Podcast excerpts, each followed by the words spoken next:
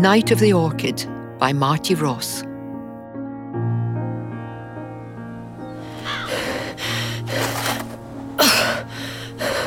Almost done.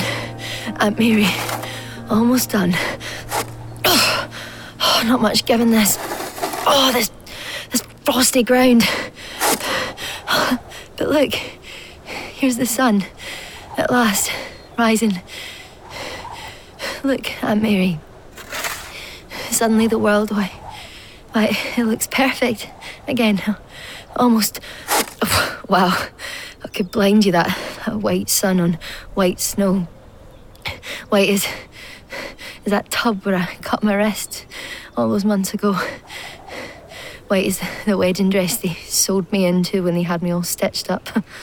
You should have seen me in that dress, Aunt Mary. The perfect suburban princess. Except this princess skipped out in her own happy ending. I sat a long time that evening, staring at myself in the mirror, asking Madeline Loughran who the hell she thought she was. That same question everyone else was asking. My groom that never was, most of all. Finally, Alan came up and asked me directly.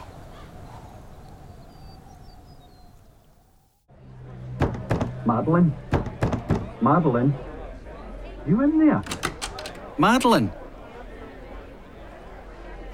So, you haven't eloped with the gypsies after all. They didn't show up.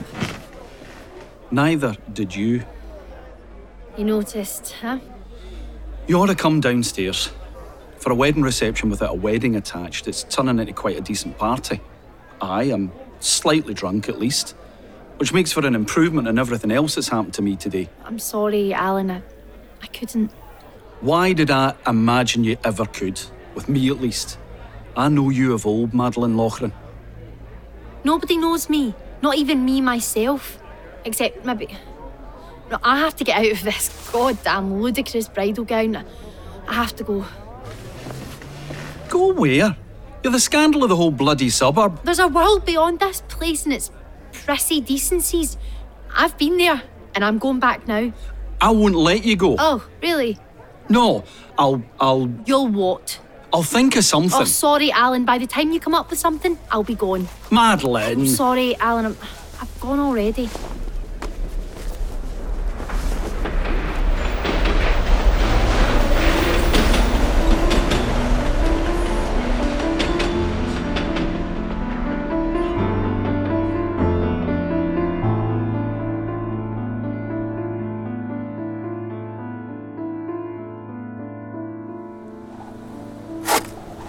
And gone I was. First thing the next morning. Away out here, this away. The snowy hills, the grey sea, the village barely changed since my childhood holidays. I walked up here from the station. Those long white miles of slope and forest, changing me from someone who'd got off the train looking like her own ghost into someone who, by the time she reached your house, your grand old fairy castle of a house, felt suddenly shocked alive. The door, all these miles from the commonplace dangers of the world, was open.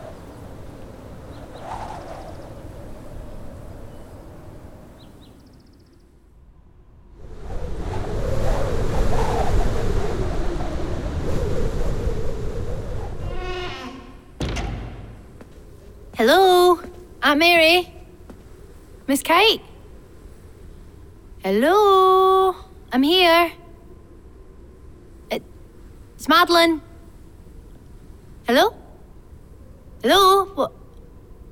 Mi- Miss Kate? Hello? Is, is anyone.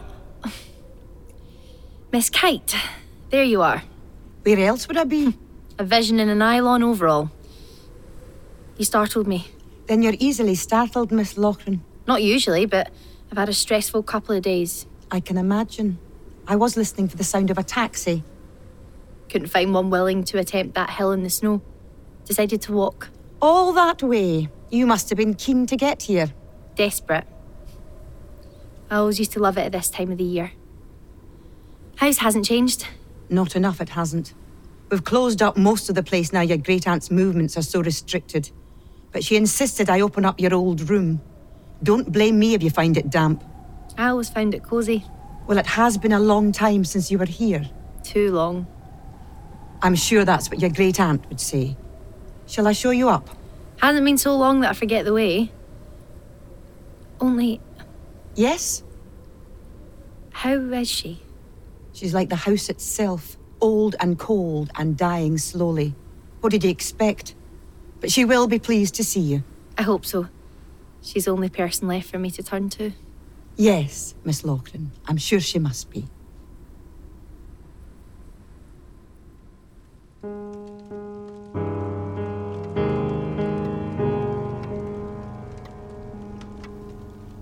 Yes. Yes. Rest with me a while. Here. Among the flowers. Rest. Forget. Forget. Oh, oh, oh, oh Madeline! Oh, yeah, it's just me. I'm sorry. I, I didn't mean to wake you. Wake me? Oh, I was just dozing by the fire, as I do nowadays.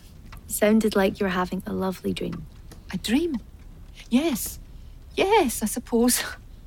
Please, please don't tell me this is a dream. Oh no, I'm here for real, if you'll have me. Have you? Oh, Madeline, how lovely to see you here again. Oh, how lovely to be here. I'm here with you. After all I've been through recently, this rickety old house of yours, you know, I've always loved it so. It's changed. No, it hasn't. I thought it had. But perhaps that was a dream as well. Dreams, Aunt Mary. I wouldn't go trusting those. you must have been through a lot recently. Through the ringer. You can imagine how everybody feels back home. They'd have burned me at the stake if it wasn't for the fact that it would have scorched Dad's precious front lawn and got ash all over Mum's herb garden. And the young man? Alan, what do you think? The last time I saw him, he looked like he'd be the first to strike a match under me. I assumed he loved you. I think he did, in his own way. But his way wasn't any way that meant anything to me. And he's not a man to shrug off a blow to his pride like the one I gave him. You know how I felt about your marriage. Oh, I know, I know. There was everybody else pulling me in one direction and your letters trying to pull me in the other. I didn't know what to do. And I mean, you've never even met Alan. I didn't have to meet him, Madeline. The fact that your parents spoke so highly of him confirmed my worst suspicions. You're the one I should have listened to. You wild old thing. Of course I was. Why didn't you? I don't know. I, I wanted to be right, I suppose. Like him to be right, right for me. I'd got everything else so wrong for such a long time. I reckoned I was due a change of luck, so I took the gamble. And I did care for him. You know, he did his best to make a decent woman out of me. Some hope. You deserve better, Madeline. You're like me. More than you're like your parents or your grandmother. You always have been. Yeah, I might be better off living like you do here, out of harm's way. No one's ever out of harm's way, Madeline, as my doctor will tell you. Your time's running out, isn't it? Yes. Every day I'm a little worse. But just a little. It's a disease appropriate to an old lady. It takes its time. I pray I'll be long gone before it can work up the energy to cause me the most serious pain. I thought the hospital. I'm sick of hospitals. I'm running out of the time required by all those long, pointless journeys there and back. Mum and Dad suggested, you know, you're moving somewhere a little closer to. I'm not leaving this house. This house, for better or worse, has been my life. I leave this house when I leave that life. Oh, don't go just yet, Aunt Mary. You're all I have. You don't need me, Madeline. You're not a child anymore. I feel like a child. I'm frightened and I'm lonely. You're stronger than you think. Am I? You wouldn't be here otherwise, would you? Well, here I am anyway. I'd better get changed for dinner. Miss Kite will scowl if I sit down to her mince and potatoes in my travelling clothes. You'd miss her if she wasn't here. Well, it might be interesting to see what not having her around was like. Oh, that's unkind. Oh, Of course it is. Forgive me. It's a bitter, twisted individual who just walked in your door. No, it's not. A little wounded, perhaps. But you'll heal. Well, I've a better chance of doing that here than any place else just at the moment. I hope so, Madeline. I truly hope so. After dinner, I, I might take a wander around the old place. Well, most of it's closed off now. Oh, I know, but it might be nice to wander all the same. Stir the echoes. There are so many to stir. Thank God for echoes, that's what I say. I'll see you at dinner. Madeline, don't. Be careful, Madeline. There are. Oh, oh, oh. Ah, too many echoes.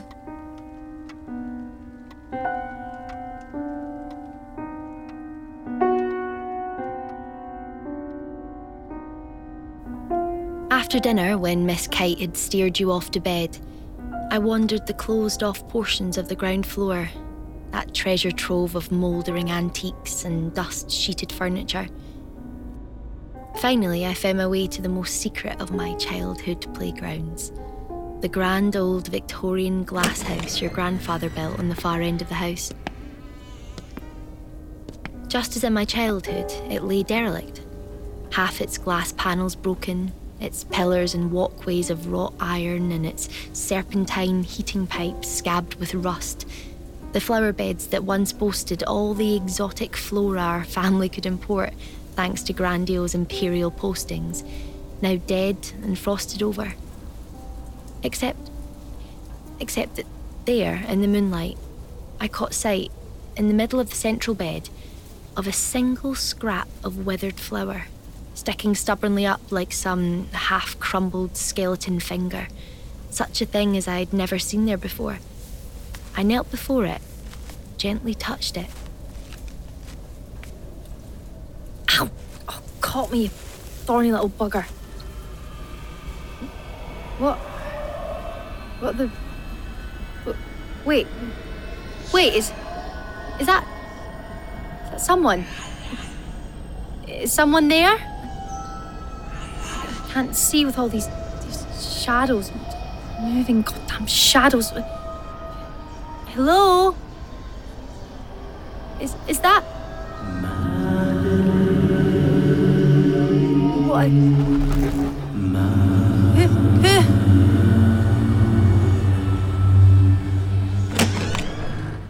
I thought we had an intruder. So did I. Where's Where is who? Nobody? Um, nobody. I, I suppose. I, I just thought for a moment. Um, the moonlight went uh, a little crazy. All, all those clouds up there blowing across it. What are you doing in here? This part of the house is supposed to be closed off, as I think I explained. Yes, yes, you did, Miss Kite. And the glass house here has always been closed off, for at least as long as you've been coming here. I know.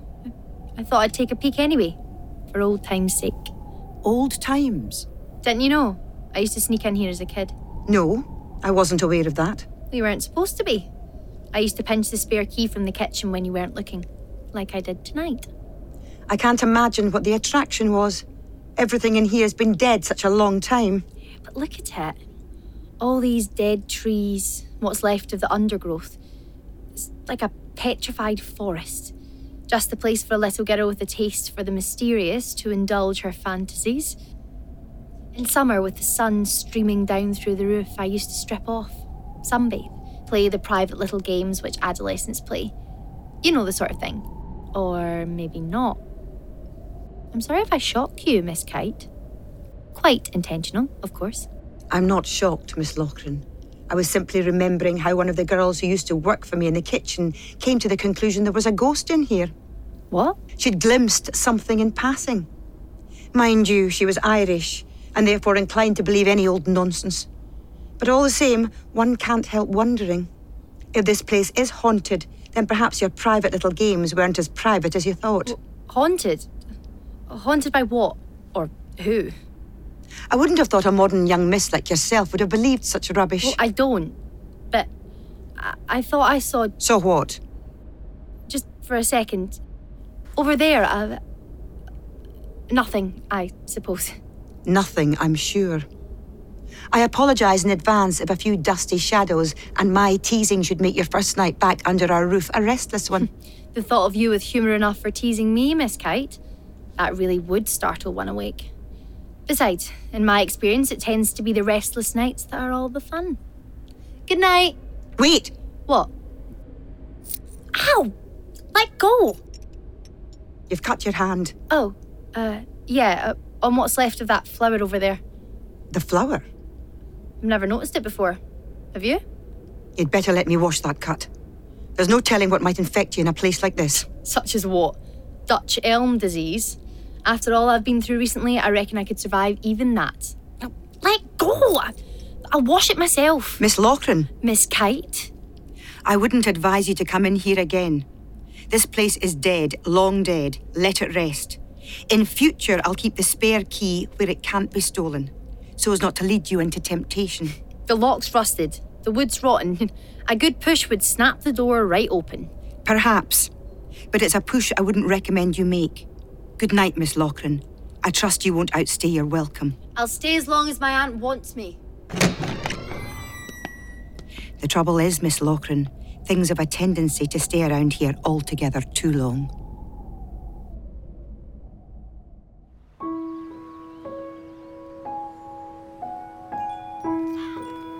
Far enough.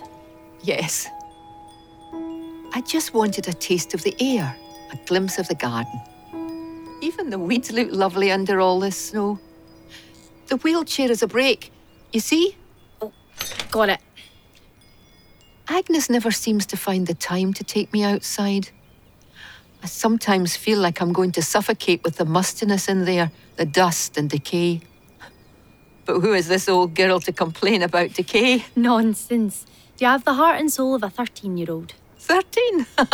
I'm afraid all too many times over. I won't let you die. Oh no? Absolutely not. If you start to fade, I'll hook you up to a wire and plug you into the TV socket. Charge you up for another 20 years. A charming thought. Until one envisions the electricity bill. Now, any thoughts about getting in touch with your parents? Of course not. I just got away from their dirty looks and stony silences. You could write them an old fashioned letter. Explain how you feel, why you did what you did. Oh, I'm not sure I know the answer to that myself. I mean, not just yet, anyway.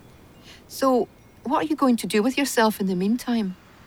Why should I do anything? Why can't I just stay here, make myself at home? Walk in the woods, climb the hills, roam the cliffs, old gracefully. That would be the height of defeatism. It's been good enough for you. No, it hasn't, Madeline. I simply didn't have your alternatives. You must have had some reason to live your whole life out here in the wilds.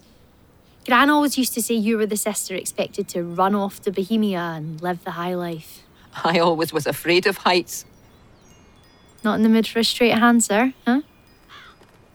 I've lived this way, Madeline, because it's the only way it ever seemed possible for me to live. The more conventional alternatives seem to have been ruled out at a very early stage. It hasn't been such a bad life, compared to some. That's still not a straight answer. It isn't, I confess. You've always cared for me so much. You've given me so much love. The only thing you've ever kept from me is the truth about yourself. I, I hardly know anything about any part of your life I wasn't present at. Like all of us, Madeline, I have my secrets. Things in my life I'm not proud of. If I keep them to myself, it's because they're more easily forgotten that way. Are they? You didn't ask me questions like this when you were a girl. No, I just accepted things the way they were. Lost the knack as I grew up. Don't worry about me, Madeline. My mundane little tragedies are a long way behind me now. I'm sorry, Aunt Mary. I suppose with my own life in such a mess, I'm sniffing out the mess in other people's lives so I won't feel quite so alone. You're not alone. I am alone. So alone. Just another ghost in this haunted house of yours. Haunted? Hmm? Oh, um, Miss Kite came up with some old crap about a ghost in the glass house. I think she was trying to give me a sleepless night. And she needn't have bothered. My cooking was enough to do the trick. What kind of ghost? Oh, I don't know. Something some kitchen maid glimpsed in days of yore. I think the old bag was making it up as she went along, scaring me off from going in there. There are no ghosts here, Madeline. Of course not. Only Yes? last night, just for a moment, in the moonlight, What? nothing. Just shadows. Moonlight's notorious for them. And what made her mention the glass house specifically? well, that's where I was. In the glass house. Get my fingers cut. See? Elastoplast to the rescue. I thought she kept the glass house locked. She does. I stole the key. Why? For the hell of it. Why not? Where is the key now? Oh, she took it back. Said she'd keep it where I couldn't get at it. You'd think I was a kid. Of course you're not. Not anymore. Are you trying to kill her? What? The cold. It's not so very. It's cold and getting colder. I'll take you inside. It's all right, Agnes. Madeline will. She's left you out too long already. No, she's quite right. No use to anybody, Emma. Wait, Madeline. We can talk more inside. Self pity shouldn't be indulged. I'll see you later. I think I'll be early to bed tonight, Agnes. In for a bad night, are we? I think so, yes.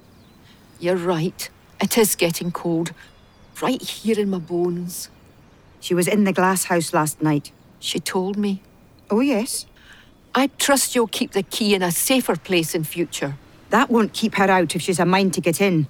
Why should she want to? Didn't he always have it in him to tempt a young lady into trouble? That's a damn cruel thing to say. Yes. Of course it is. I'm sorry. I'll get you inside.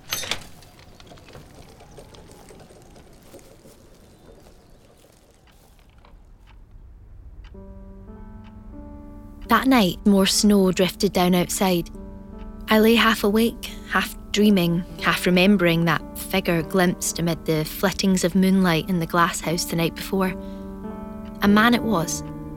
Tall young man, something like a soldier's greatcoat loose about a white shirt, black trousers, black boots, his hair black too. A great, rich mess of it. His face so fierce for the sight of me, my skin had tingled beneath my clothes. And my skin tingled then, remembering, until the bed couldn't hold me anymore. I rose, pulled a sweater over my nightgown, protection against the chill of the house, crept down through the ruin of the old ballroom until I reached the door of the glass house.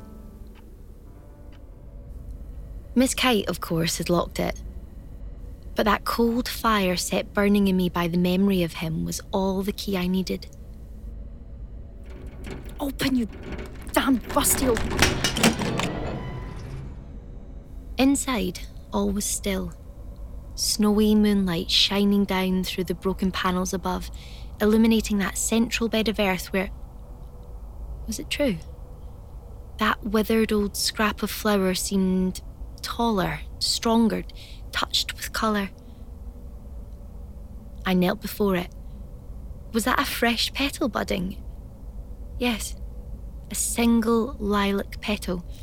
I caressed it. It felt soft, alive, and then his shadow fell across me. What? Don't worry, it's only me. Well, who the hell are you? What do I look like? One more wilting flower in this ruin of a garden. I'd like to know what you're doing here. Doing? Why, looking at you. Naturally. Uh, I can see that. Oh, I could do more than look. What? Now, for example, I could stroke this soft plush cheek of yours. Don't. Don't. Can't. Can't. You see? Take my hand. Now. Now, goddammit, my hand. Take it. Okay. Okay, uh, Straight through. See? Like I wasn't even here. are you here? How could I be anywhere else? Nothing can live here. Not for long. Not now. The flower there. Looks like it's found its second wind. The satyr's kiss? The what?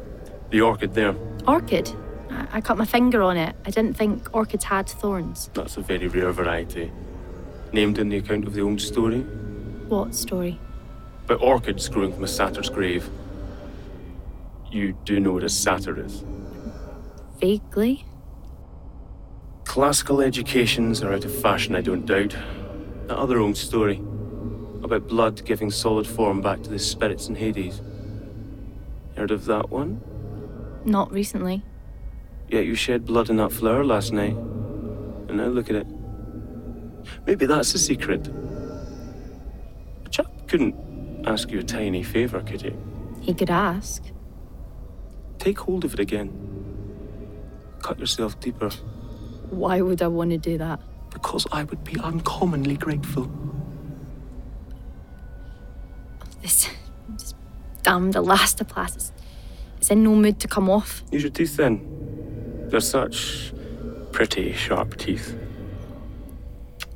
Ow. Ow. There. Wow. it's bleeding already. Yeah. And take hold of the orchid. By the stalk. Yes, those so exquisitely concealed little thorns. Yeah. Exquisite. Sort of. Oh, ow. Oh. There. Oh. Ow. That's what I call a cut. Your hand, mm. take mine. Quick. But I thought. Take my hand. There. Finally. I can feel you. And oh, the feeling, hallelujah, is mutual, my dear Madeline. It is Madeline, is it not? How do you know my name? I know you've owned, little girl. Ah, the times in bygone days when I've hovered in the shadows hereabouts watching you play your little girlish games. Games? Charming games.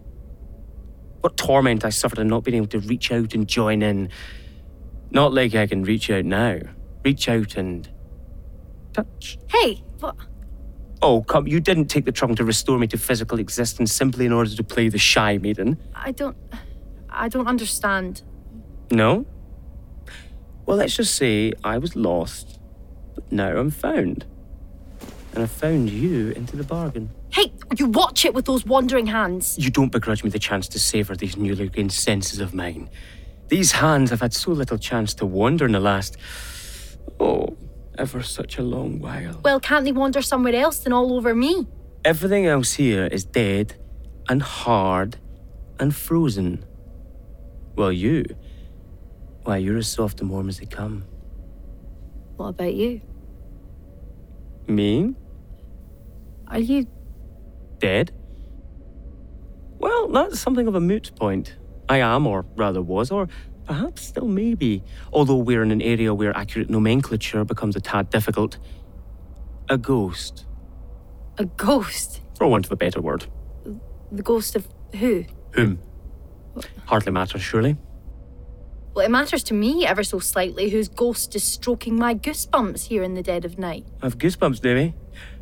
Oh, yes, so you do. Perhaps if I pressed a little closer. Yeah, that's close enough. You're not uncomfortable, I trust. Uncomfortable enough to. To what? Bruise my feelings? Why not? Bruise them hard and then. What? Run? Yeah, Run where? Back to safety? where else? Off you go then. What? I have enough bruises, bruises and worse, to be going on with. Be my guest, off you go. I'm not your guest, and I say where I go. Which is where? Nowhere. Not just at the moment. Not wholly repulsed by my company, perhaps. No, not wholly. That's more than half the problem. I don't see any problem here at all. In fact, my bet would be there's nothing here to hinder you and I from anything. Anything as in what? Anything from a kiss. Hey! To the kiss of death? Pretty fresh, aren't you? Fresh as a daisy. Thanks for noticing. I don't look so cross. It just makes you even more attractive, and I'm tremulous already over how attractive you are. Take that off. Take what off? An old woolen sweater of that elegant nightgown. It's keeping me warm in the depths of winter. My depths are warm. You'll find them positively cozy. I'll bet. That thing just obscures the lines, as they would say in Paris. Oh, really? You divide your time, I suppose, between this drafty old glass house and the international catwalks? I certainly haven't always been stuck in this glass house. Oh, no? You're looking at a man, my dear, who's walked some way in the world hmm, You don't say. and seen much there that was ugly and haunts me still. Some beauty also. often in the unlikeliest places. But nothing strikes me just at this moment as having been half so beautiful as you. Gee, thanks, dear. and like I say, you'll be even more beautiful with this ugly old sweater off. And like I say, Here, let me help you. get off! Jesus, I mean, what kind of behaviour is this for a ghost? Why aren't you off clanking a chain somewhere? Except, I'm not a ghost. But, but you said Not anymore. You made me real. Solid flesh, solid enough to touch you like this, flesh enough to kiss you like.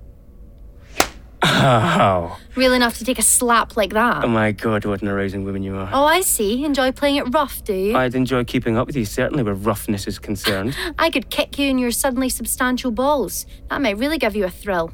you could show myself in the moon the splendours beneath a stubborn old sweater. Then we both of us might be in for a thrill. Get your hands off. You really don't take a hint, do you? But I do take them, Madeline.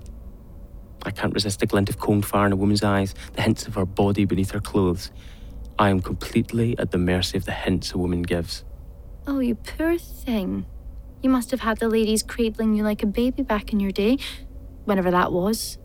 When was it, by the way? Who cares? I always make a habit of living in the present moment for the present moment's sake. Letting all other moments, be nor to come, brave hell as best they can. Try it. You'll find it an eminently workable philosophy. What are we ever alive in but the moment at hand? I get your point. There. Sweater off. What do you think? Was I worth coming back from the dead for? Oh, my radiant Madeline. You'd be worth storming heaven for. Well, you don't strike me as heaven sort of person. Quite. I've always looked for my heaven further down. Are you naked under there? Under my nightie, what kind of girl do you take me for? I'm wearing pants. oh, yeah? White. Little lace at the edges. Indeed. From Marks and Sparks, where the queen shops. I'll just bet they smell of you. Fragrant as a flower. As an orchid. Take them off. I notice I'm being asked to do all the taking off. You sense an injustice. Heaven forbid we should suffer one of those under this roof. Here. The moonlight's clothing enough? Standing over me as I lay across the orchid bed, he sloughed off those fusty old clothes like a layer of dust he was brushing aside. Naked, he was a white colt reared on its hind legs, sinewy, strong, magnificent. He plunged my way, reached up beneath my nightgown, tore my underwear away so abruptly the lace waistband ripped. Then he was after the nightgown itself. I stopped him. Oh, get your hands off, Buster. It's a little late for either of us to turn shy. Who said anything about turning shy? Get back there a little. I want you to see this properly. You and the moon. The moon and I are all attention. So I stood over him, stripped off that silly nightgown. He looked at me reverently for a second, then seized me like a beast, dragged me across the orchid bed, drove warmth through me, warmth like a shaft of spring sun cutting winter dead. Oh, Madeline, the hot life won't stir in here. So shut up and get stirring.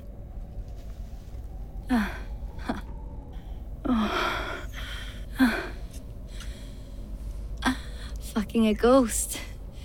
And there was me thinking my life had come to a complete dead end.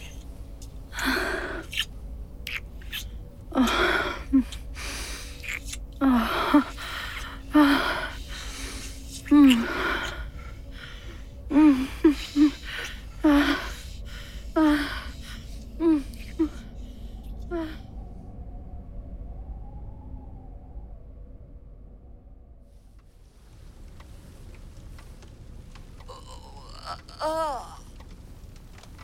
must have been round about then, Aunt Mary, that you suffered that attack, bringing Miss Kite running to your bedroom.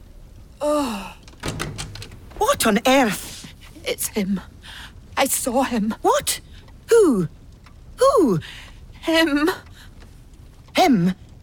Nonsense. Where? Where did you see him? In my dream. What? Dream?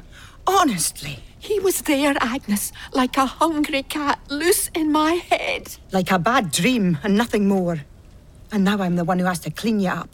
Look at yourself. You're old and sick and shouldn't be out of bed. You're lucky your legs didn't snap under you. I could have sworn, Agnes, I could have sworn he was there, stepping out of the dream. I tasted him in the air, smelt him like an orchid, like one of those damned orchids. You had a bad dream, no more than that. I'll get you cleaned up, get you back to bed. You can take a couple more painkillers. Some pain can't be killed so easily. It can all be killed, one way or another, if you're firm enough. No, it can't. Not all of it. We both know that. Do we? Inside our heads, Agnes. That's the one place we could never banish him from.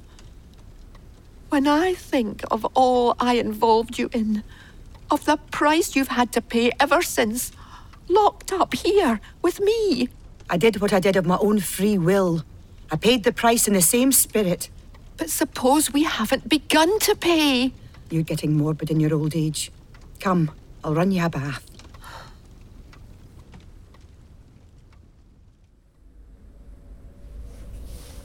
Are you really a- asleep?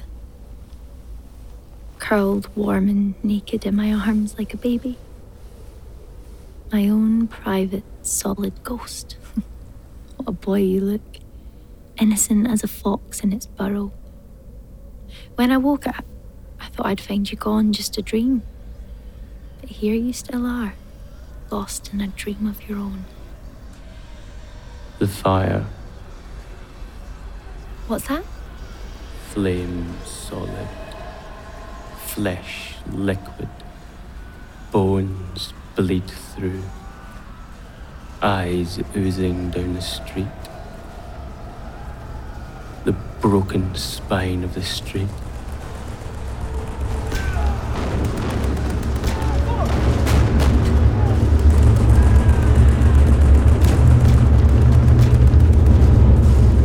Wait, wait, what's that?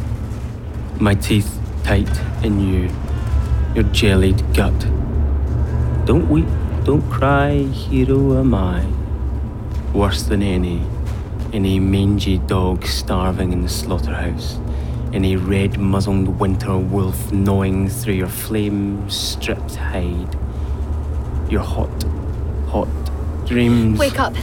Wake up. Something's. I, I, I can hear. Listen! I dream of you, of you, of hiding deep in the red, red gut, the bomb split bowl of. You. Yes, it's, who else? Who else indeed? I, I heard What? sounds, terrible sounds. Just a dream. I, I was awake when I heard them. Just my dream. You're. That's the trouble with those ghosts. We're haunted by even more ghosts than the living. Drag them with us everywhere. Ghost, dragging ghost, dragging ghost. My ghosts, my dreams, have been trapped with me in this so cold hothouse for so long that I've become a little garish, overgrown, like the plants that once filled this place. But dreams are all they are. Nothing that can hurt either of us, not now. How are you? A little ache here and there. Mm-hmm. and do apologise. My reunion with womanly flesh was a long overdue. I perhaps got a teeny bit carried away. But then so did you. You damn well bet I did. Aren't we a pair? Aren't we just? What could have dragged me back to life but that hot life in you? Still, I'll have the odd bruise for a day or two. You'll have worse. What's this here? A bite. You put it there. Sorry. Don't be. What's a bite but a kiss, you really mean? And this? This? A s- scar? A graze, nothing more. A graze? From a bullet. Old war wound. You were in a war? Long time ago. How long? Wh- which war? I suspect they all look the same when one is close enough to get grazed by a bullet. Those sounds I heard. Sounds of war. Bad dreams. I told you. Nothing more. Oh, you poor bastard. It must have been horrible. Actually, no. Not after one has acquired the eyes to see the beauty in it. How could you see anything beautiful in that? I'll show you how. You're going to show me round a battlefield. Our nakedness here. That's your battlefield. But you didn't die in a battlefield, did you? Ghost as you are, it's here you've been haunting, which means it's here you must have. Quiet. Hey, now you really are hurting me. A man can be excused making a sore spot of his own death. Doesn't. Ow! Excuse you giving me sore spots while you're at it. Oh, but haven't we already established a sore spot? Of one kind or another as the greatest gift a lover can grant? It's the pain that proves the passion's worth. I am passionate for you, Madeline, passionate enough to burn my past to ash and scatter it into the breeze. What the hell? Maybe there's even space for my past on top of that bonfire. Oh, my Madeline. The blaze will light in this combed mausoleum. Listen. That's those sounds again. No, it isn't. Listen. It's the place itself coming back to life. All the dead earth, the skeleton bushes, the seeds buried alive for so long. We'll see this place bud and bloom and flourish, growing dense and rank and lush, and we'll drink ourselves drunk on the smell of sap and sweat and cum and sweet, sweet scent of the orchid. Look at it. The flower. It, coming back to life, you see. Blossoming in all its fleshy colours, its lush petals and jagged edges. it's a miracle. The beginning of a miracle. A flag unfurling for the warriors will be Warriors. passion's warriors, crushing every barrier between us, sharing pain as surely as pleasure, darkness as well as light, hate as much as love. Twining all of these things, blossom and thorn, in a single terrible beauty. If you only have the courage. Have you? Right now, I'm inclined to give it a try.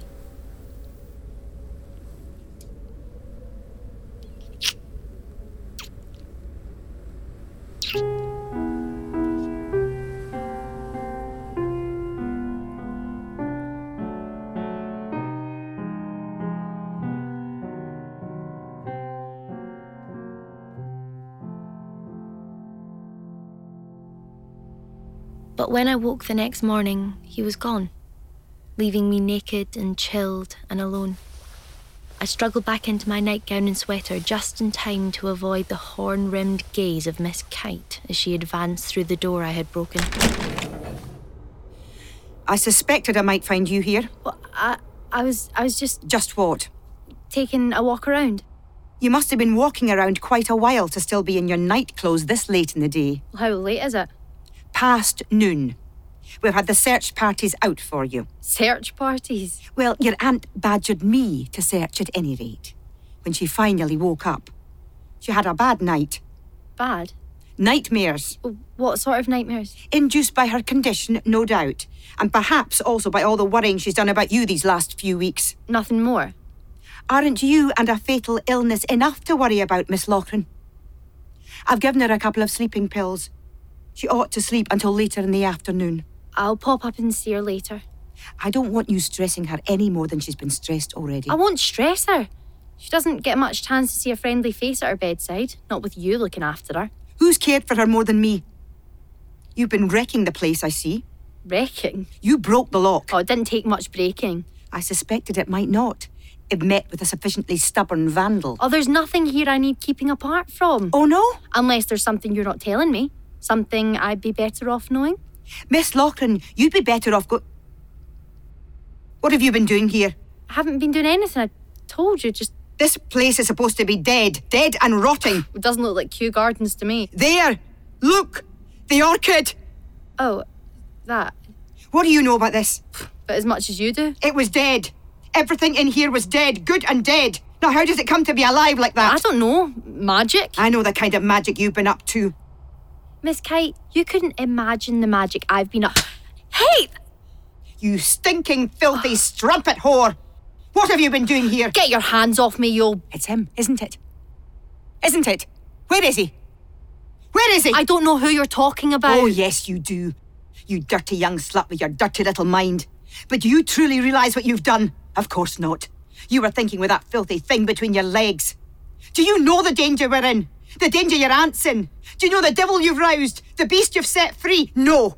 An irreligious little tart like you wouldn't have the wits. Well, if nothing else, what follows will be an education for you. If the bloody flower bothers you so much, why don't you just tear it up? I'm afraid it's much too late for that. I have to get your aunt out of here.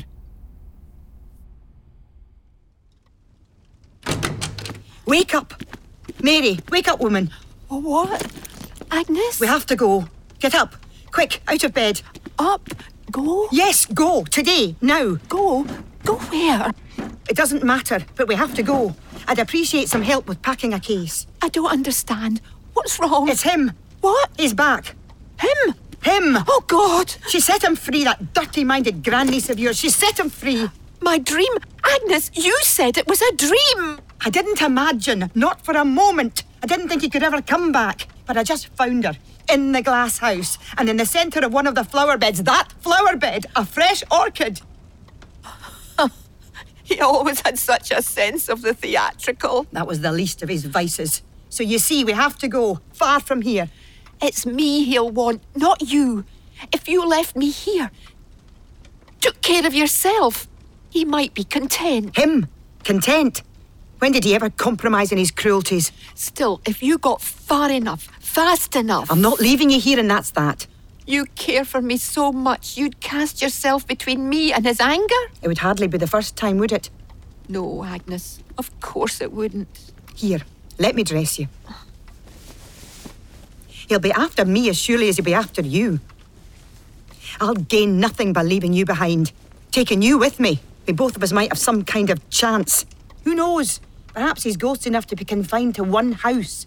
And besides, we escaped him once before. Years ago, when we were young and strong. I know there's fight in me still. Fight enough to fight for you. Oh, Agnes, what terrible thing did I involve you in? What's done is done. What I did, I did because I cared for you. And I still care.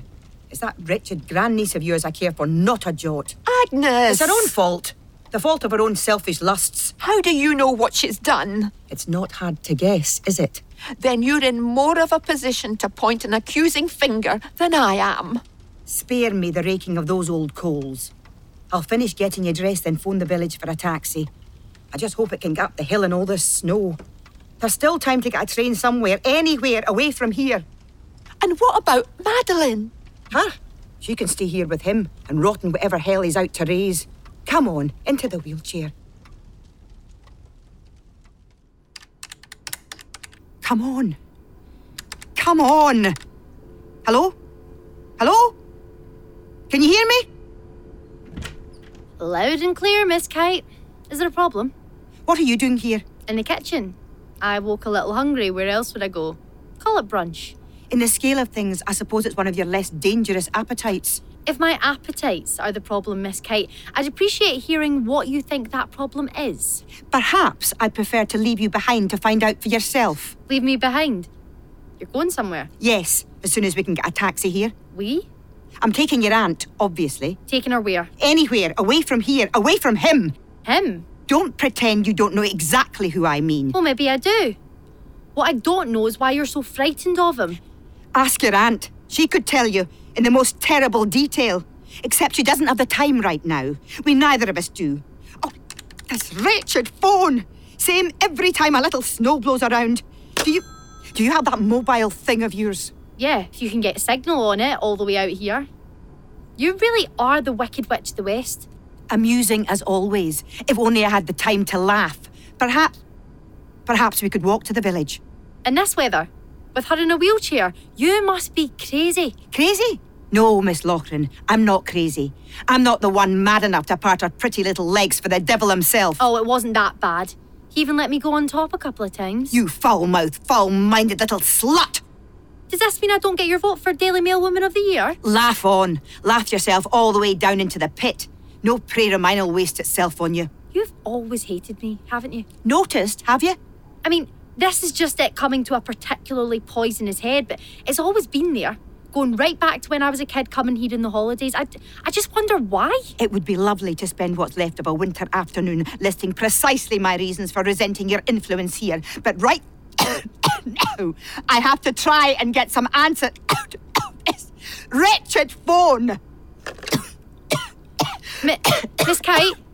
Miss Kate, are you okay? Plainly. Here, here, sit down. The kitchen table. In the drawer. Here, there. What? What? Medicine tablets? Wh- wh- What? Cigarettes. My cigarettes. Quick, These? give them here. Miss Kate, I really don't think you ought to be. Nonsense. They're the only things keeping me alive. The lighter. Too quick.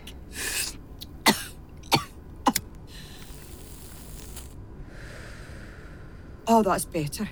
I really think I ought to. You know why I despise you. What? Astonish me. It shouldn't be so hard to understand. After all, I've been here since I was a child, waiting on your great aunt. Idolising her, let me confess, on the quiet. Ten years older than me, she is. I like to imagine her as my. what? My older sister, perhaps? Or more than that, even. But she was a young lady. And what was I? The daughter of her scullery maid. And no matter how close we become, that hard reality has always haunted any intimacy between us. It's different for you. You're one of the family, entitled as a birthright to our fullest affections. You, a rebellious child and an actively shameless adult who abandoned our one chance at a decent life to come here and submit to his temptations. Oh, back to that, are we? I'm going. I know you're tight, Miss Loughran. Know it by its stench. I'm going, you hear? You can ban at the toaster instead. That stench of soilings and bleedings, such as the likes of myself are forever condemned to be cleaning up after. Going, you devil. Your pleasure's my. my torment. Do you understand? Do you? How I despise you for having what you don't deserve. No one ever offered me, you see, those foul and callous freedoms. No, no. I was raised the way folk were in my particular cold and remote place and time. A place hiding from the modern world, even when I was young, clinging with frozen fingertips to the old, decent codes that demands that one lead a respectable life, that one honour society's natural divisions, that one live in a terror of a, oh, such an intolerant God. And if, from time to time, I had feelings, feelings for your aunt that could not be accommodated within the tight confines of my faith and self discipline, then those feelings had to be shut away, buried alive, left to scratch and scream and slowly suffocate. Poisonous weeds grow on an unsanctified grave. I am choked. I am choked with weeds and filled with poison.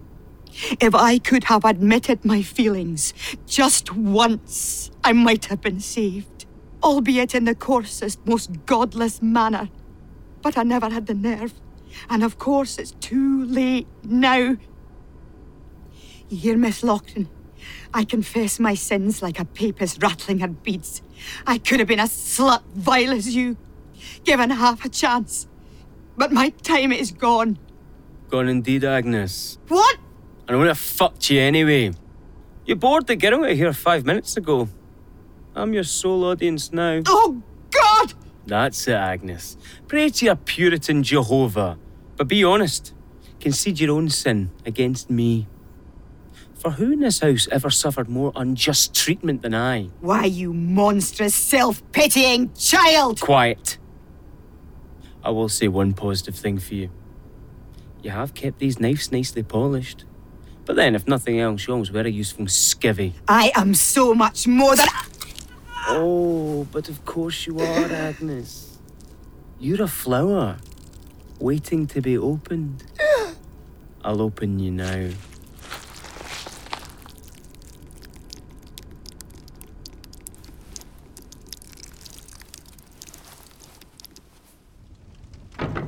Agnes? Agnes? Are you there? Agnes? Oh, dear Lord. Agnes, Is that. No. No. No. No. No. What? Madeline! None other. Where's Agnes? Last seen down in the kitchen, curing her angina with a pack of Regal cigarettes. She was trying to phone for a taxi. She told you about that?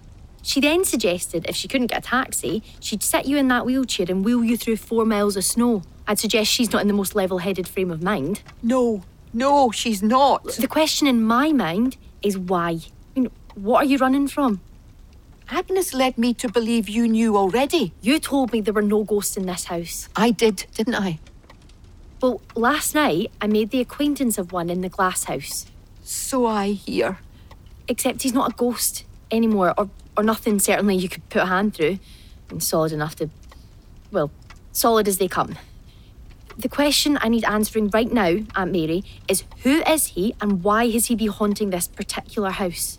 Oh, Madeline, how can I begin telling you that? Well, I suggest you make a start. I will tell you, Madeline, somehow. But right now, we have other priorities. I'm concerned about Agnes. We need to get hold of her before he does. Why? Mm, why? What is he likely to do? God help any of us if he should get the chance to do it. Okay, okay, look, I'll go and look for her. Hopefully, she's still in the kitchen. Stay here, lock that door, and don't open it until you're damn certain it's me on the other side. If she's not in the kitchen, then the next place to look will be. the Glass house, I know.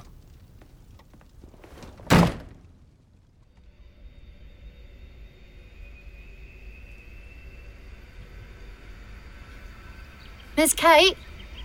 Agnes? Are you in there? Miss. My God. God? What? You see how my garden grows.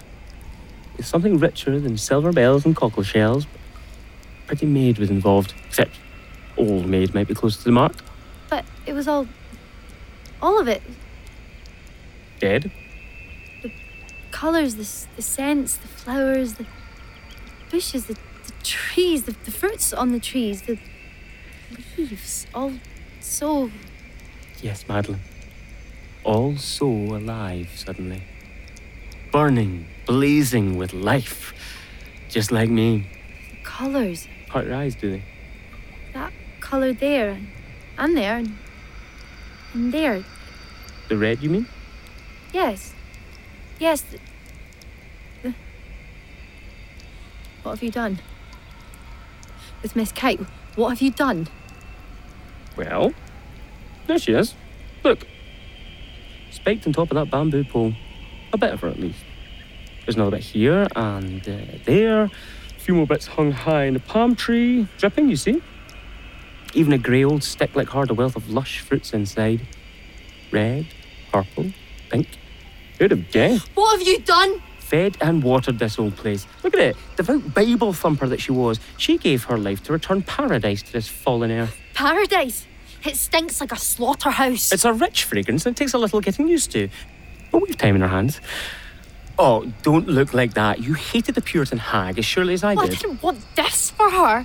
Oh, Madeline, you're bringing a damp draught of bourgeois timidity into my lovely hothouse garden. If you can't cast aside these timid repetitions, will we ever get anywhere? Where the hell do you see us going? At least as far as common sense, that if there's some mouldy old weed out to choke the life from one's garden, one ought to feel free to uproot Well, it. Well, she was a human being.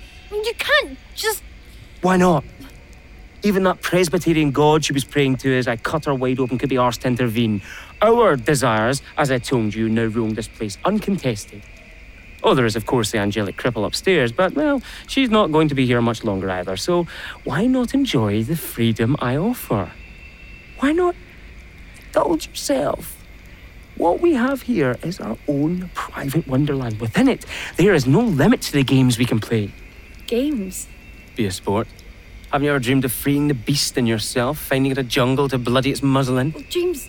Dreams are one thing. Life in this house now is a dream. My dream. Look at those flowers. Look closer. Peonies, the colour of burning cities. Roses with rusted razor blades for petals. Bushes patterned like sacks of shaved off hair.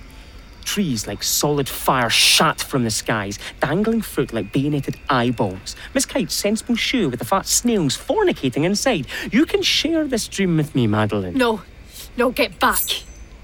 Oh, you came forearmed, I see. You bet I did. Agnes certainly kept those knives of hers nice and sharp. Sharp enough. I have one of them too. Right here. Step.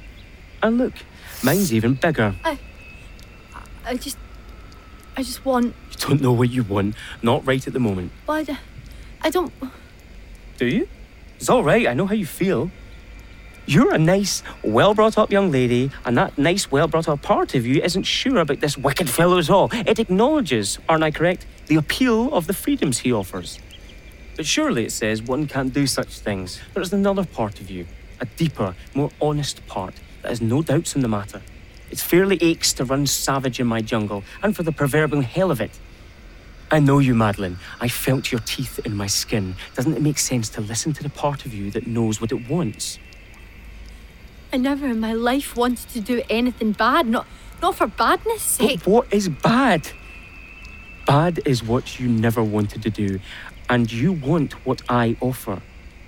You want to cast off your winter deadness and come alive with me, don't you?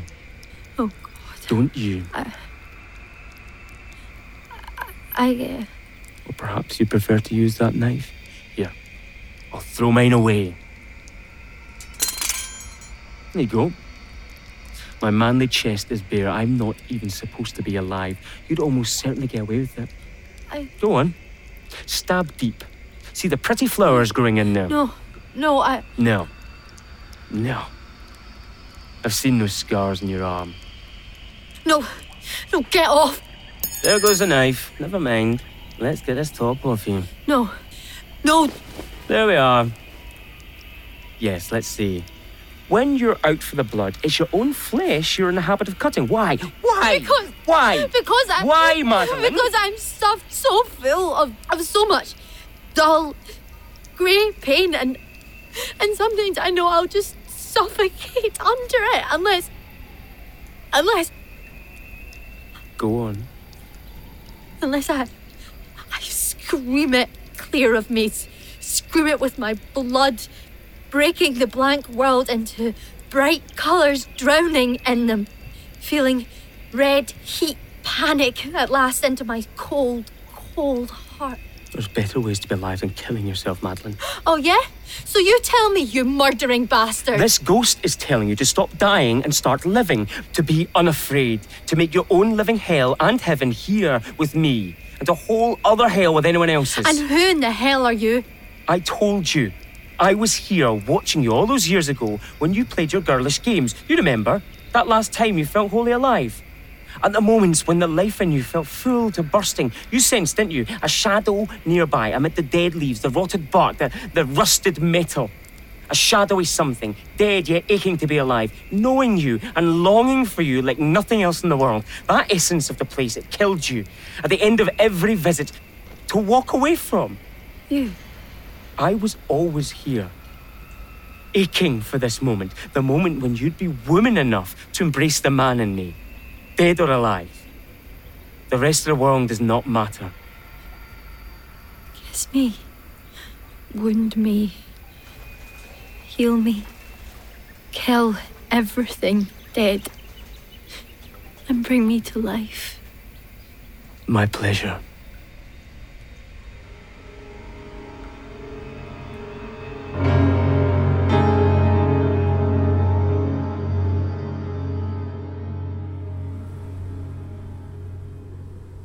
Hello? Madeline?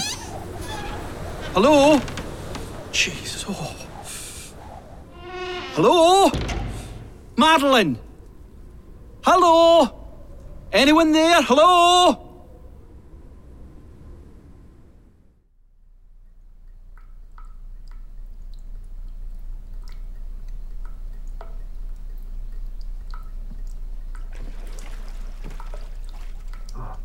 Hello there? Anyone there? Anyone here? Madeline?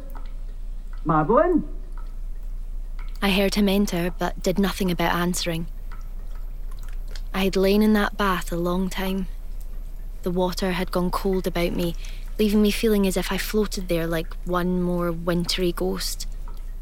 I listened as he climbed the stairs, searching the first couple of rooms he came to, the bathroom itself the next in line. Matt! Sorry, I. Oh. What the bloody hell am I sorry for? Alan, That's right. The husband that wasn't. How's things? Oh, you needn't shrivel up like that. It's hardly the first time I've seen you in the buff. And you were hardly the sort to be shy about it. no. Pass me the towel, would you? Whatever you say, my lady. Of course, if all had gone according to plan, I would right now be enjoying a whole world of conjugal rights as far as that bod's concerned. You won't begrudge me, I'm sure. One last look at all that's been denied Oh, me. fuck off. I'm still looking. What are you doing here? I mean, other than playing with yourself through a hole in your pocket? I get sick of just sitting at home thinking what I think of you. I thought I'd come here and tell you what I think. You've given me a strong enough hint of that already. A hint's not enough. I want to shout it in your face through a bloody megaphone. I know how you must feel. no, you don't. It's beyond even your fanciful imagination. If you had any sensitivity towards my feelings, you wouldn't have done what you did. Alan, this isn't the place and we don't have the time. Oh, well, I don't know about you, but I've got plenty of time. I took the goddamn week off for my honeymoon. I have to go and get dressed. I brought a case. I take it somewhere in this rambling old pile there's a room for me. No. No, you're not staying. I damn well am staying. I didn't drive all that way through a blizzard to drive all the way back.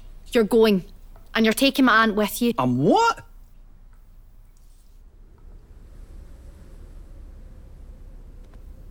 Now, my aunt's not great at walking.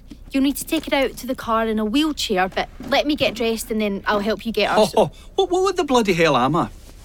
Rent a cab? I came here to I tell you. I don't have you. the time for that right now. Christ Almighty! Did you ever feel anything for me? What? I felt something for you. By God, I did. Jesus, what? Watching you get dressed in the old days was. Alan. By which, of course, I mean those days right up to about last Thursday. You know, the long lost glory days when a, a fuckable angel seemed to float by my bedside. Alan, please. Well, just please listen to me. You slaughtered me, you know. You butchered me on that altar in front of everyone. Everyone. And I still don't know why. Do you just hate me that much? Oh, Alan, God love you. You don't know what slaughter means. Oh, excuse me if I sound a little excessive. I've been feeling excessive this last few days. When I look back a week, it's it's like a whole other life entirely. I was rather a happy person. Young, not too ugly, decent job, better salary, prospects. Oh, especially after I got myself engaged to the boss's daughter. Said daughter, the classiest squeeze I ever got hold of. I was a made man in the suburban mafia, the envy of every bastard who'd ever underrated me. The world was mine, like Scarface. Now, like Scarface, I'm face down in the fish pond and no one's quite managed to fish me out. They're just too busy giggling and gossiping about the fool the, the poor bastard made of himself over the runaway bride. Yeah, well, the human condition's pretty tragic, Alan. Next time I bump into Aeschylus, I'll get him to pop over and you can cry on one another's shoulders. Meanwhile, I have other things on my plate. Well, I'll bet you do. You never had any real patience or interest where my feelings were concerned. Mr. Suburbia, that's what I am to you. No one of those arty farty types you used to hang about with to shock your folks. How authentic can my pain be? What right have I got to demand understanding?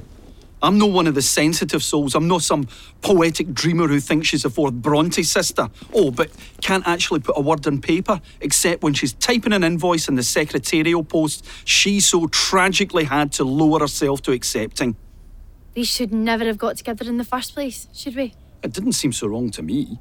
Not at the time. I, I thought I was being brought into contact with a whole other way of looking at the world. I think I even idolised you a little, which is never the brightest thing to do with another human being.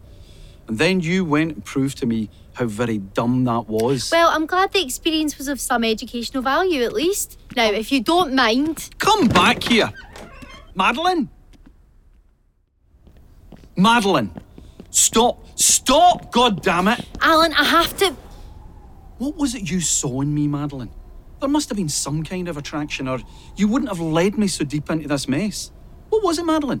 My ego could use the repair work. Alan, please. Did it? Oh, Tell me it didn't just come down to convincing your family you were not completely crazy after that last half hour suicide attempt. Was that just a cover for how crazy you were? Where and are? You were an honest attempt at, At what? at something. Something that, when it came right down to it, wasn't for me. My final attempt at leading the life I was supposed to lead it, pleasing my family instead of hurting them. But, but the moment I stepped into that wedding dress, it was like I'd stepped into Suburbia's version of the Iron Maiden. I had to get out before the spikes dug too deep. I'm sorry if I spattered you with a little blood. Oh, you did more than that. You humiliated me in front of everyone I've ever looked for for respect. I used to get such a buzz out of being seen with you. It Made me feel 10 feet tall. But I live and work and play in competitive circles, circles in which there's no greater pleasure than seeing the front runner trip over his own two feet. And now he has. I can hear them cheering even from this far away. Madeline! Madeline! And I can hear my aunt. Right now, she's what's important. Come with me.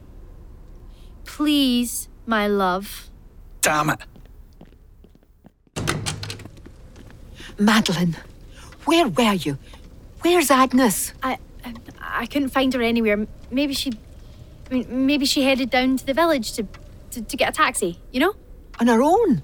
In this weather? Well, I, I don't know. I, the main thing is to get you. You're not telling me the truth, are you? What's happened to her? Tell me. Listen. Uh, if- uh, if I might butt in here, ladies, is this a minor catastrophe or a major crisis? what? Oh, um, Aunt Mary, this is Alan. Alan? Yeah, the fella I didn't quite marry. Nicely turned out, isn't he? What's he doing here? I'm sorry for intruding on you like this. I will. Well, well. Basically, I came here. He's going to take you away from here in his car now. Now wait a minute. Is there anything you need packed? Oh, Agnes made up a case for me. She. Madeline, what's happened to her? Now, Alan, she can walk as she's helped, and there's the wheelchair there. Take her to my parents' house. Tell them uh, What about you, Madeline? it's not me who's in danger here.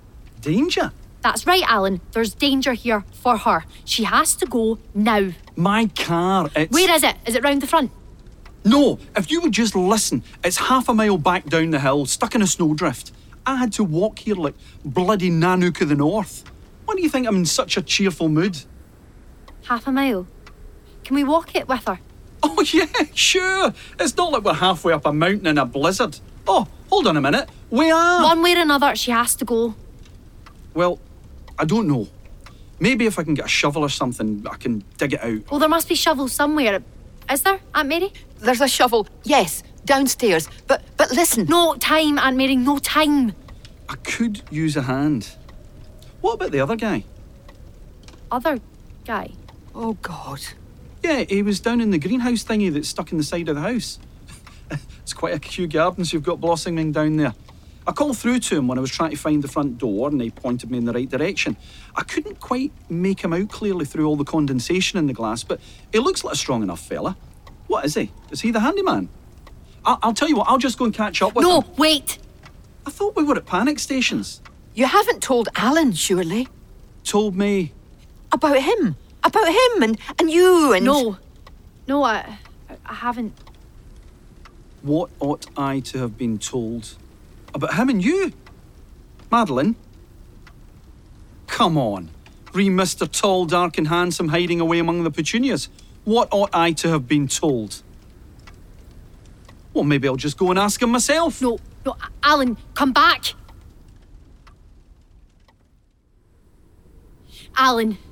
Alan, wait. Where is it? The bloody greenhouse with pretensions. Is that the way in there? Across the bloody ballroom here, eh? Alan. Lie there a while. I can find my own way from here. You bastard. Oh, what's worse? An honest slap or the kind of dishonesty I suspect has been going on here? Jesus fucking Christ. Is that what it comes down to? I- thought you were having some grand existential crisis. Now I find out you've got a fancy man hidden Oh, away. you don't understand. You don't begin to understand. Well, let me just have a word with the man himself. Then we'll really get things sorted out. No, Alan. Get off me! Get off me! Or I'll I'll Or you're what? Get back into the bad habit of thumping me around every time you can't understand me. If I hit you every time I failed to understand you, you'd be dead and I'd be in with a shot at the middleweight title. I can only be hit so many times, Alan, before I say no more. Then why do you keep forcing me into it? Well, that's down to your own craziness, Alan, not mine. I just want What, Alan? respect. I respect you when you let me, Alan. When you're not slapping it out of me or trying to crush my respect for myself. You think I give a shit for your respect by this stage in the game? I'm talking about the respect of the people who matter to me. My family, my mates, my customers. I'm not my- forgetting the folks at the golf club. I value their respect more than yours. They never betrayed me like you did. Alan, Alan, come back. Don't go in there.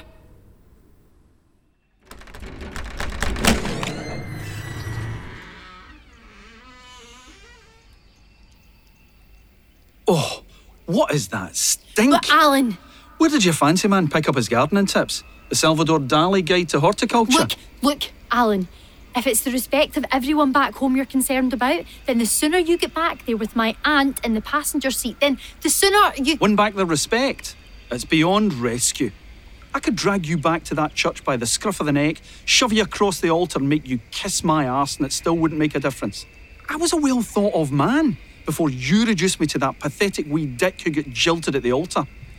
And now, when the gossip gets around, I'm going to be the bastard jilted because her ladyship had bloody Mellors the gardener hiding in the shrubberies. At least, if I can lay one on him, I'll be able to laugh along with him. Where are you? Come on, Heathcliff. Time for a damn good thrashing. What is that? What's what? Over there. Wound around all the wickerwork. That's not a plant. What the hell is that? Alan, Alan, get back. Get out of here. Get your cheating hands off me! Bastard. Well, do me a favour and stop asking for it. It's hard in my knuckles.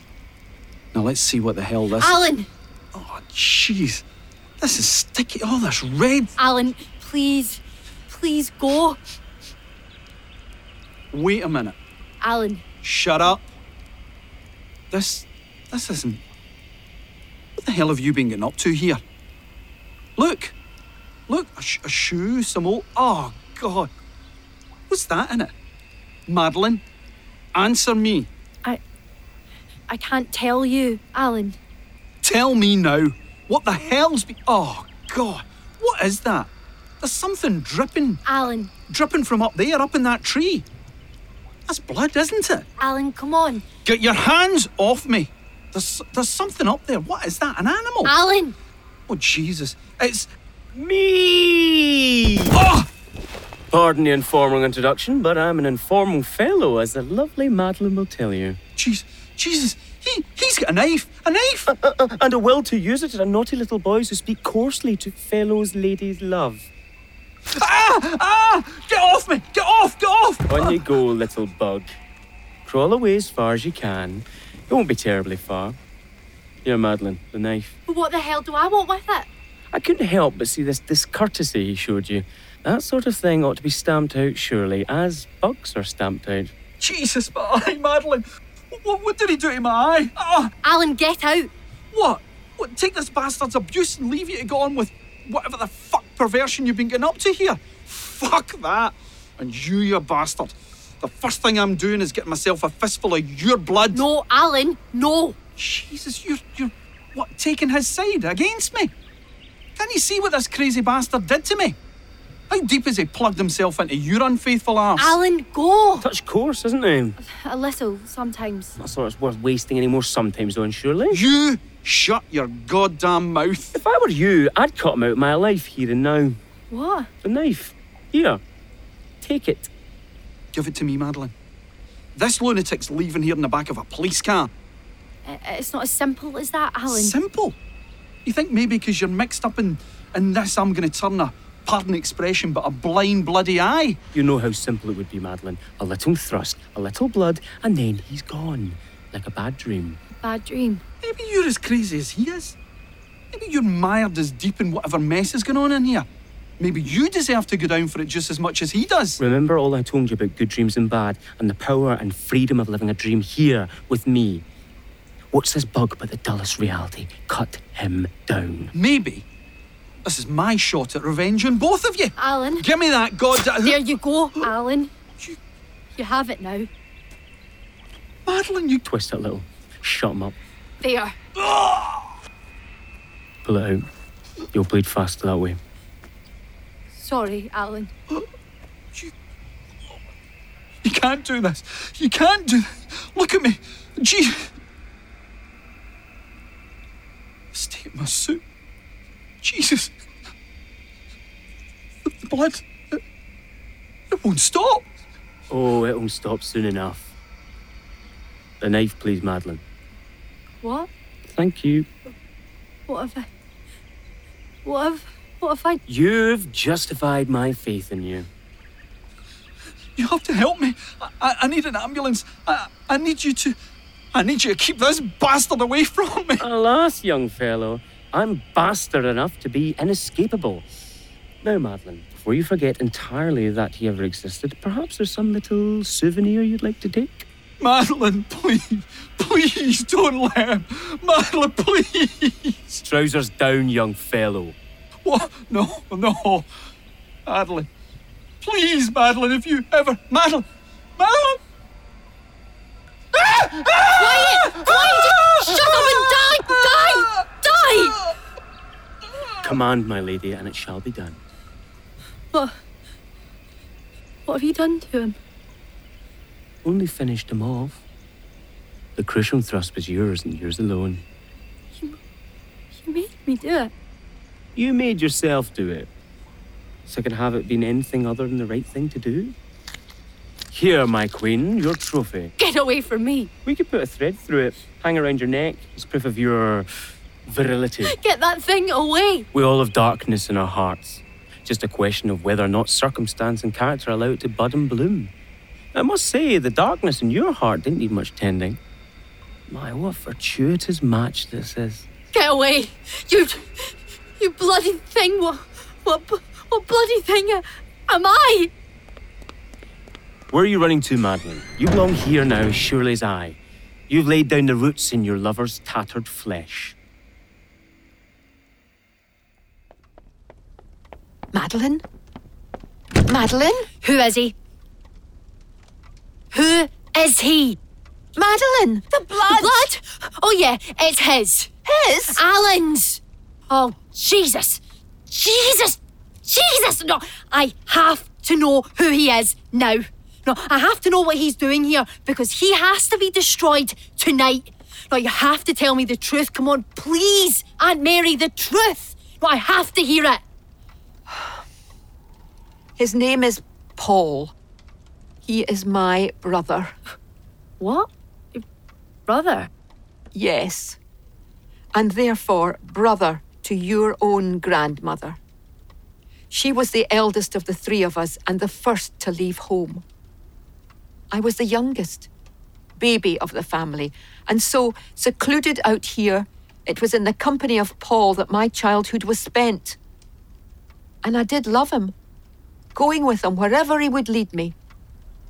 We made the glass house our playground. It was different in those days, lush, filled with colour and life. We would sneak in when the old gardener was gone, and Paul would transform it into anything he had a mind to. He was a magician, you see. He had imagination. Sometimes his games were a little beyond the pale, but then we were growing children, curious. And no one was ever more curious than Paul, especially about aspects of life traditionally kept secret from children. I see. But don't misunderstand me, Madeline. He didn't hurt me or force me. Oh, no? No, not really. Not at that point. As I say, I loved him. And I think, in the core of my heart, I was as curious as him. So why should such a lovable boy turn into such a bastard of a ghost? You have to let me tell you the whole story. There came a day when he was too old to be tutored at home. So off he went to school and then university. And then to war. To be a man. At first, he wrote the usual obligatory notes home, but these grew fewer and fewer and then stopped altogether. Shortly before, he was reported as missing and presumed dead. The war itself came and went, millions butchered or grieving, but leaving us here with only uncertainty. Within a very few years, my father died. My mother, sickly with an ailment not dissimilar to my own. Agnes, the only true company I was left with until. Until. Until the night my mother died. It was a winter night like this one. In my blind sorrow, I wandered, for no particular reason, down into the glass house, which had begun its descent into disrepair. He was there, waiting for me by the open door at the far end, his shadow staining the whiteness of the snow that had blown in across the floor. Was he alive? Or. Oh, yes, very much alive. Yet hardly the same. Different how? Something in him had grown savage, feral, wolfish, battle scarred. Something that stared out at me with hungry eyes. So, what happened to him? I never found out. He spoke only in mysteries and innuendos, of wandering beneath skies of fire, wading seas of blood, navigating landscapes of corpses. He talked of seeing the darkness in men's hearts shining before him like the light of God, guiding him onwards. He told me once he had sold his soul to the devil. In some bombed out church they were using as a brothel for female prisoners. But whether he was speaking literally, metaphorically, or merely teasingly, it's impossible to say. I'm acquainted with his sense of humour. Our secret games began again, but their nature, like his, had changed. If before they had been unorthodox, now they became brutal, sadistic, and my participation more a matter of fear and physical intimidation than my own free will. Didn't you tell someone? Someone in the house. There was only the two of us, plus Agnes and a maid. What good could they have done? Upon his return, Paul had seized control of the house like an invading tyrant. I had no doubt that for them to defy his will would have meant death, or worse. You could have gone outside for help, to the village, the police. Perhaps. But perhaps I felt I deserved my various punishments. What? After all, I had consented to his games in the first place. If that was a sin on my part, then perhaps the direction those games subsequently took was a fit penance. Oh, bullshit. We're of different generations, Madeline. Well, what's that got to do with it?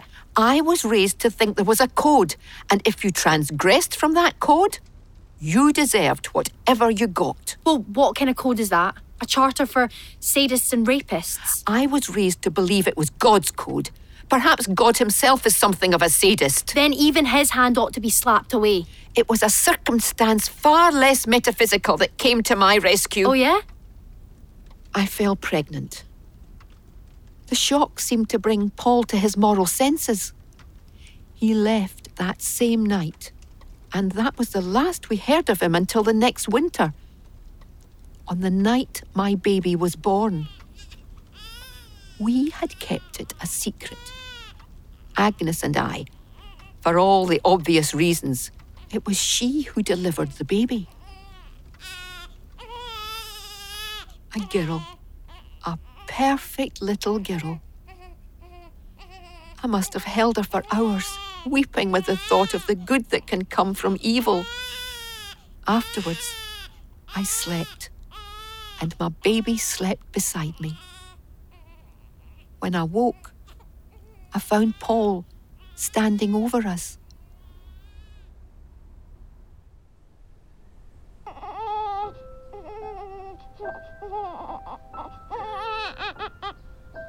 Paul?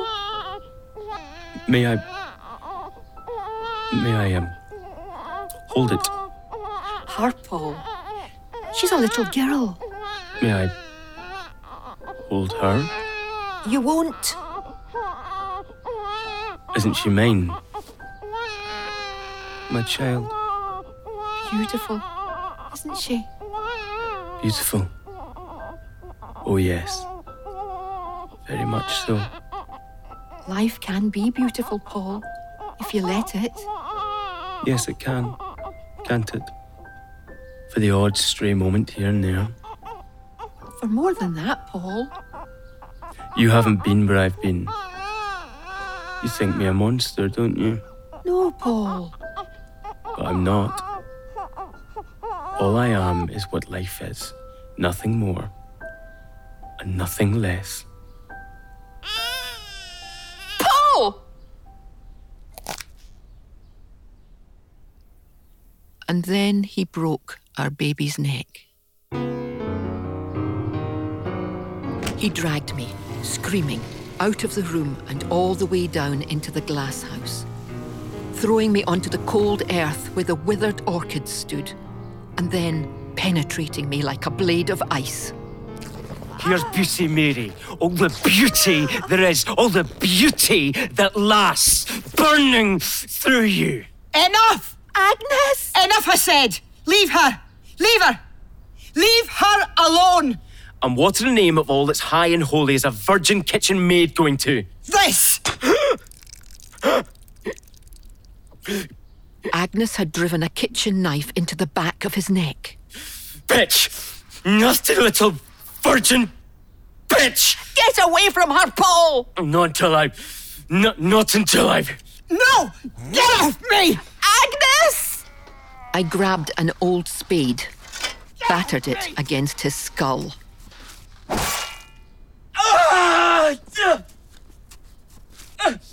He turned my way. I smashed it across his handsome face again and again until his legs gave way. I stood over him, bludgeoning him until the spade's metal buckled and his writhings dwindled into the spasms of a dying animal. That's enough! That'll do! Mary! That's it!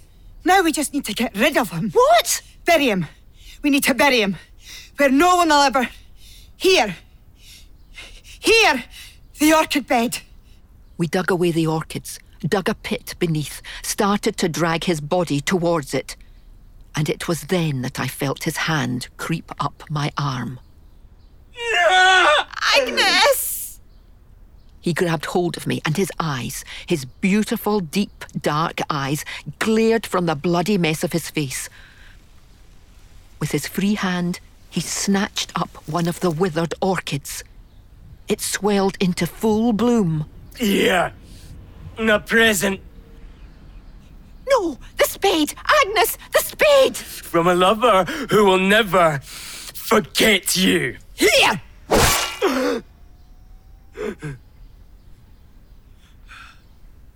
The orchid blossomed into flame, burnt away to nothing. And he was dead.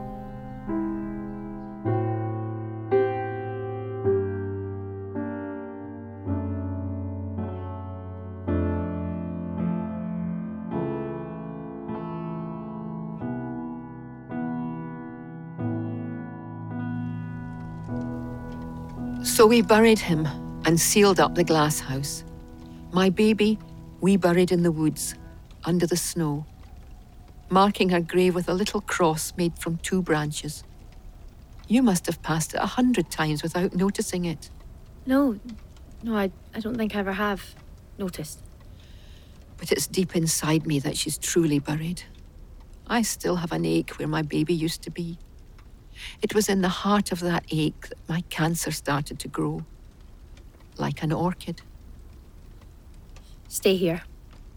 What are you going to do? What needs doing? I know what that is now. I, I think I do. But lock yourself in. One thing in our favour is I haven't yet seen him leave the glass house, which means the risk ahead may be more mine than yours. Which is the way I want it. Lock this door. Oh, Madeline, I couldn't destroy him. How can you?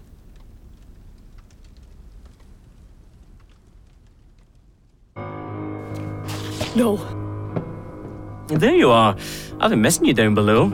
Thought I'd pop upstairs and check that old cripple wasn't making too many demands of your time. She told me who you are. Oh, please don't call me great uncle. I'll take the romance out of a relationship completely. She told me what you did. She doesn't know the half of it. I'll share the real horrors with you if you cuddle up close. You'll have to catch me first. Hide and seek, is it? What larks? Ready or not, here I come.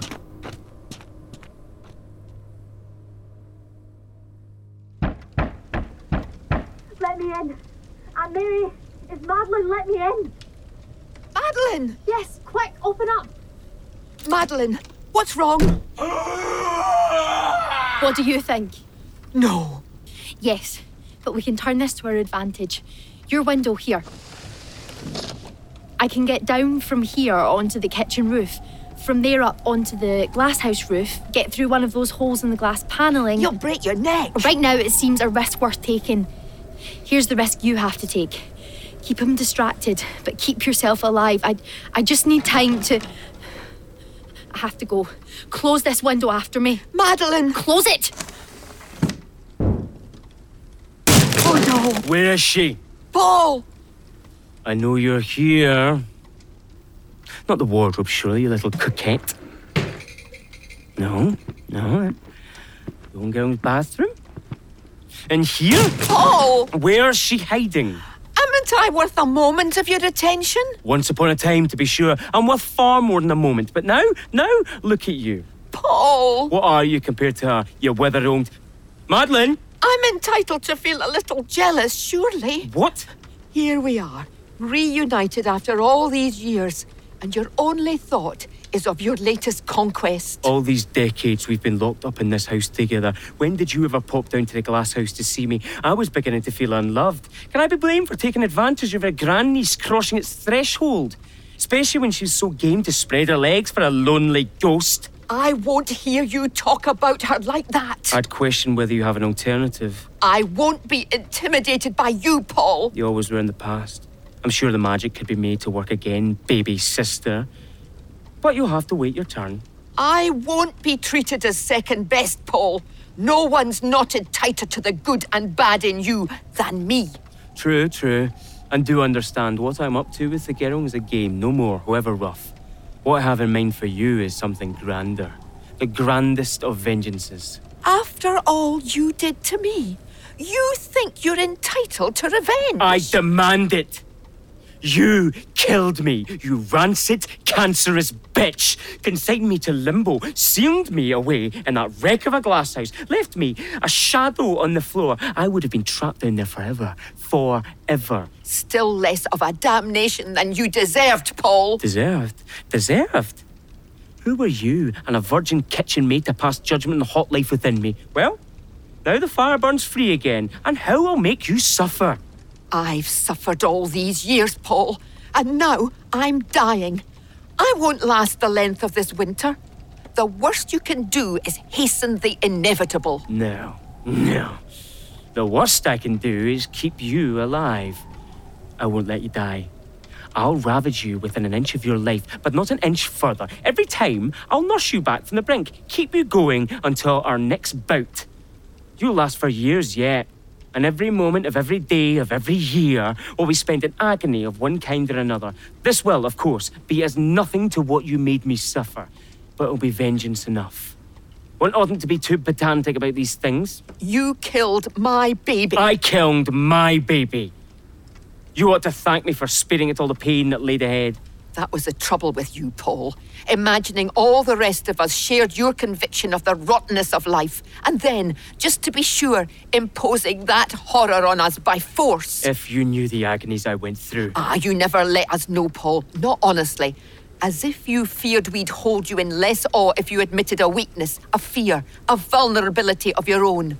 All these years, I've wondered if there wasn't, somewhere, a moment when I could have reached to all that was tender and wounded within you, wherever you'd hidden it, embracing it, healing you, rescuing you from the absolute horror you finally became. You flatter yourself, Mary. Wearing your cosy spinster life lady experience that might have helped me. I loved you, Paul.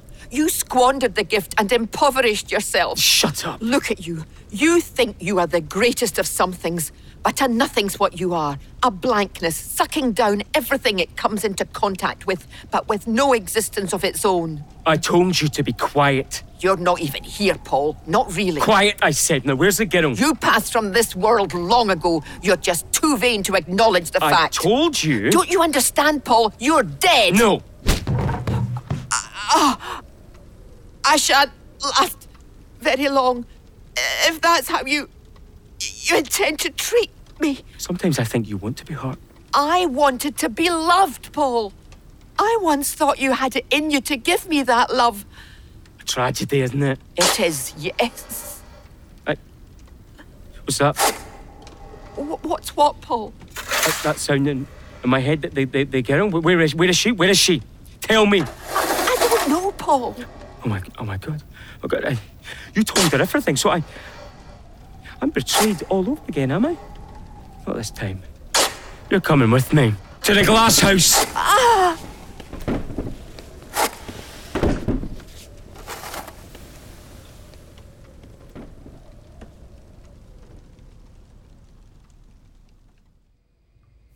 Your story, of course, was true, Aunt Mary. For there, in the earth beneath the orchid bed, I found him. His worldly remains, at least. A mouldy skeleton with a cracked skull, dressed in rags vaguely resembling the clothes I had seen Paul wearing. Oh, up you come, you. Oh, you rancid, rotten old. Madeline? Oh! Let her go! Certainly. Oh, Aunt Mary! Madeline! My, we have been a busy girl, haven't we? Busy enough. You evil bastard. Well, I never pretended to be anything else. But until now, you never seemed to mind. Well, I mind now.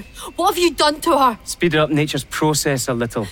She's dying. You'll pay for this. I'm surprised you want me to. I'm surprised you don't want me to massacre the old cow here and now. After all, with her gone, we'll have the whole place to ourselves, won't we? God rot you. Don't pretend you wouldn't enjoy it. Two of us locked away in our own little love nest. I'll rot you into shit. like man and wife. Oh, get away from me. Till death do us part. And confidentially, we might even find a way around that one. You're going to die, you bastard. Oh, you're dainty and I don't think. Yes, at my dainty hand, you murderous son of a bitch. Oh, come, I wouldn't go throwing that particular stone in this particular glass house. After all, I've only taken an eye for an eye, a tooth for a tooth. Oh, leave her. On the other hand, look at Mr. Suburbia there. What harm did he ever do to anyone? Apart from be generally tiresome. Yet you're the one who murdered him. I hate you. Oh, that's all right. I'm not offended. It's not as if I'm particularly sentimental, fellow. The most I ask is there some kind of bond between us, some fuel for the fire. Hate, I assure you, will be fuel enough. You really are beyond redemption, aren't you? I don't want your stinking sentimental redemption. Then rot in your private hell, Paul, and leave us be. Get off me! Aunt Mary. Get out, Madeline. Get away. No, not without you. Get off me, you ancient bag of bones. I won't see you thwart me a second time. Ah! Now lie there and die! No. No, Aunt Mary. You two, get back. Get up, Mary.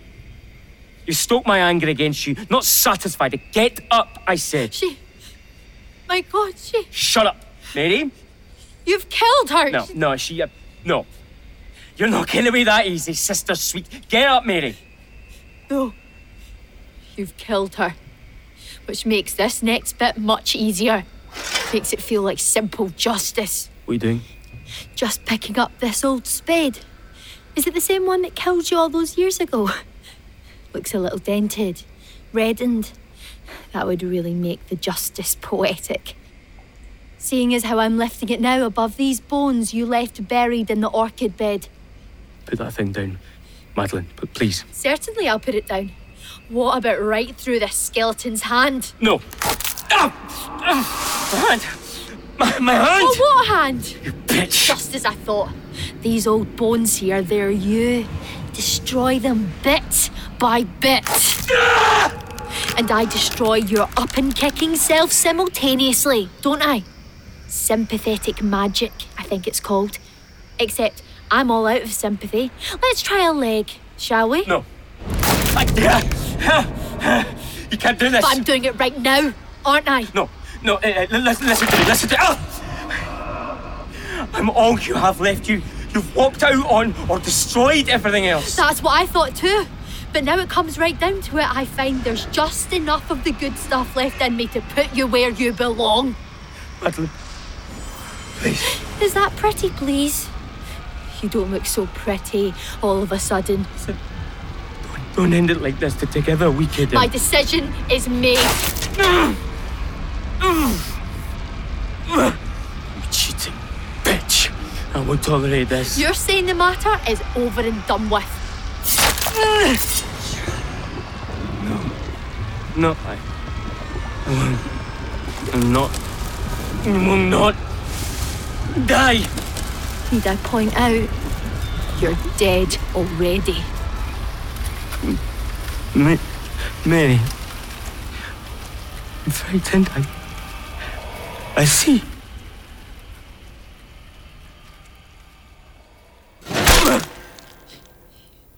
You never saw you. You were dead all along. And dead he certainly was. A mess of fragments, a match for the shattered skeleton at my own feet. And as he died, the blood he had shed turned into scarlet petals, like those of a rose or an orchid.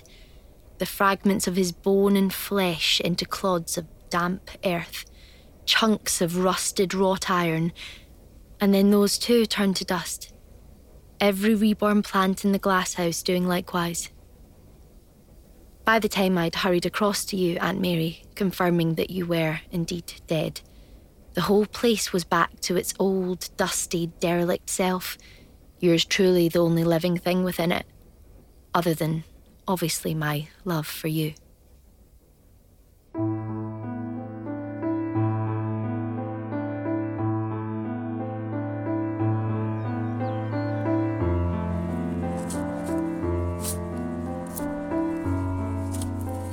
And on the basis of that love, I sought out the tiny cross marking the grave of the child you buried all those years ago.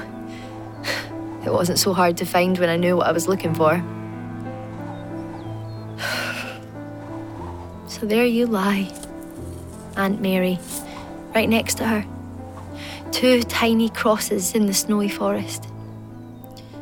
Me, well, well, I've got a little way to go yet. And where? How do I know?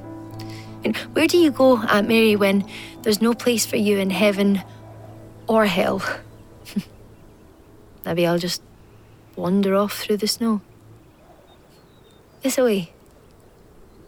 See where I wind up. So long as I watch for the edge of the cliff, I ought to be okay. It's a beautiful morning, and God help me, I. I feel very alive. So alive it hurts.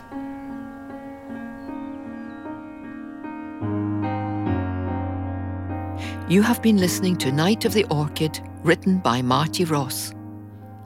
The characters were played by the following actors. Madeline Loughran by Rebecca Hamilton, Aunt Mary by Leslie Stone, Miss Kite by Valerie Gogan, Paul by Peter Hanna, and Alan Archer by Kevin Devine. It was engineered by Carlos Ziccarelli and Rowan Onret and recorded at the Unity Studios, London. Editing and sound design by Malcolm Thorpe. Broadcasting assistant Ruth James. Assistant producer Paul Blinkhorn. Night of the Orchid was directed by Paul Blinkhorn and produced by Jack Bowman for the Wireless Theatre Company, London. Please visit wirelesstheatre.co.uk for more audio downloads.